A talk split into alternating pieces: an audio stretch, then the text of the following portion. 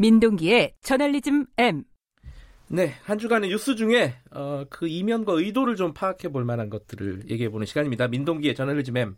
오늘은 어떤 주제를 갖고 오셨나요? 그 지자체와 공공기관이 언론사 민간 단체가 주관한 상을 받고 광복이 명목으로 세금을 지출하는 행태.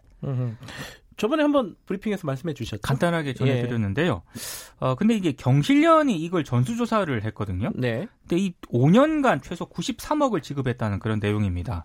세금 낭비가 이루어졌다는 그런 얘기 아니겠습니까? 네. 근데 이거 언론 보도에 몇 가지 좀 문제점이 있더라고요. 음흠. 오늘 이 얘기를 좀 해볼까 합니다. 일단은 어떤 매체들이 이 돈을 받고 상을 준 매체들입니까? 7개 언론사인데요. 예. 조중동이 포함이 됐고 한국경제, 매일경제, 한국일보, 헤럴드경제입니다. 그 언론사가 받은 돈이 한 64억 정도 되는데 아, 7개 네. 주요 언론사가 63억을 받았습니다. 거의 뭐 다 받았다는 그런 얘기인데요. 어, 가장 많이 액수를 받은 언론사가 동아일보고요. 동아일보가 163건의 상을 시상을 했고 그 대가로 19억 8,733만 원을 받았습니다. 이게 한 언론사당 한 10억 정도는 받았다는 얘기네요. 그죠?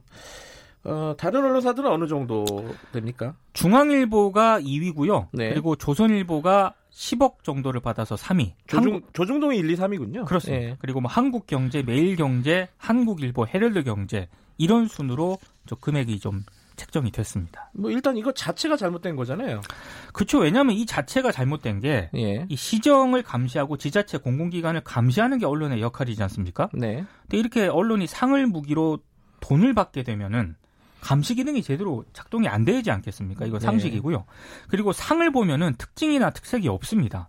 어, 거의 다 비슷비슷하다는 그런 얘기고 그리고 지자체라든가 공공기관장들은 돈을 주고 이제 상을 받았기 때문에 이걸 또 지자체 홍보에 활용을 하게 될 수밖에 없고요. 네. 특히 지방선거에서는 수상 실적이라면서 이걸 포장을 합니다. 그러니까 이런 것 자체가 일종의 여론 왜곡인데 여기에 언론사가 동참을 했다는 게 상당히 좀 아이러니한 그런 상황이죠. 언론사가 안 끼면은 어, 지자체나 이런데 기업들이 참여를 안 합니다. 또 그죠? 권위도 없다고 예, 생각을 홍보를 하고요. 해야 되기 때문에. 네. 어, 이 언론사들은 여기에 대해서 뭐 좀 부끄러운 일인데 뭐라고 좀 사과라든가 이런 거 했습니까? 없습니다. 입장 표명도 없고요. 아예 보도 자체를 안 합니다. 네. 사실 이게 두 번째 문제점인데요. 그럼 일곱 개 언론사는 자기들이 이제 포함이 됐으니까 그럴 수 있다 하더라도 나머지 언론사들 있지 않습니까? 네. 보도를 해야 되는데 이것도 보도를 안 합니다. 네. 보도를 한 곳을 찾아보니까 뭐 KBS, MBC, 미디어오늘 등과 같은 극히 일부 매체만 보도를 했는데요. 그 기억하실 겁니다. 아마 해외 연수 중 가이드 폭행에서 무리를 아, 빚었던 아, 예, 예. 예 천군 의회 예, 사건. 예. 이 사건 이후에 부당한 공무 국외 여행이 적발이 되면 비용을 환수 조치한다 이런 개선책이 나왔거든요. 네. 물론 이번 사건을 예천군 의회 사건하고 단순 비교를 할 수는 없습니다만 네. 어찌됐든 세금이 낭비됐다는 점에서는 굉장히 공통적이거든요. 네. 근데 일곱 개 언론사는 침묵을 하고 있습니다. 제가 봤을 때 이거 양심불량이고요. 나머지 언론사들 보도하지 않고 있는 상당수 언론사들은 동종업계 봐주기 이 말 외에는 달리 설명이 안 됩니다. 어, 예, 몇 가지 문제점 말씀해 주셨는데 또 다른 문제점도 있다고.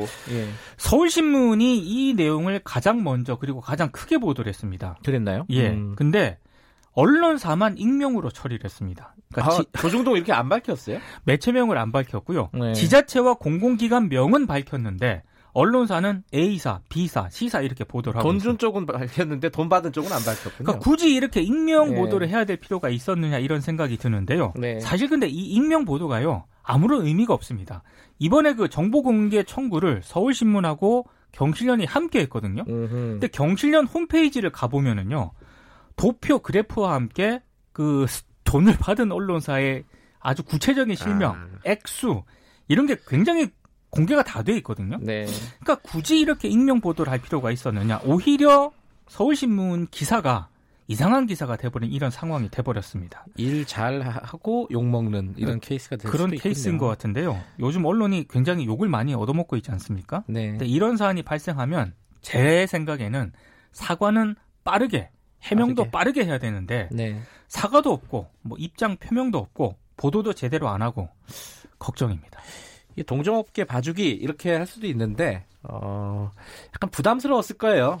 어, 맨날 이제 얼굴 마주치는 기자들이잖아요. 네. 동료 기자들이라서 부담스러웠을 것 같긴 한데 이럴 때일수록 좀 원칙을 지켜야지. 그렇습니다. 그렇죠.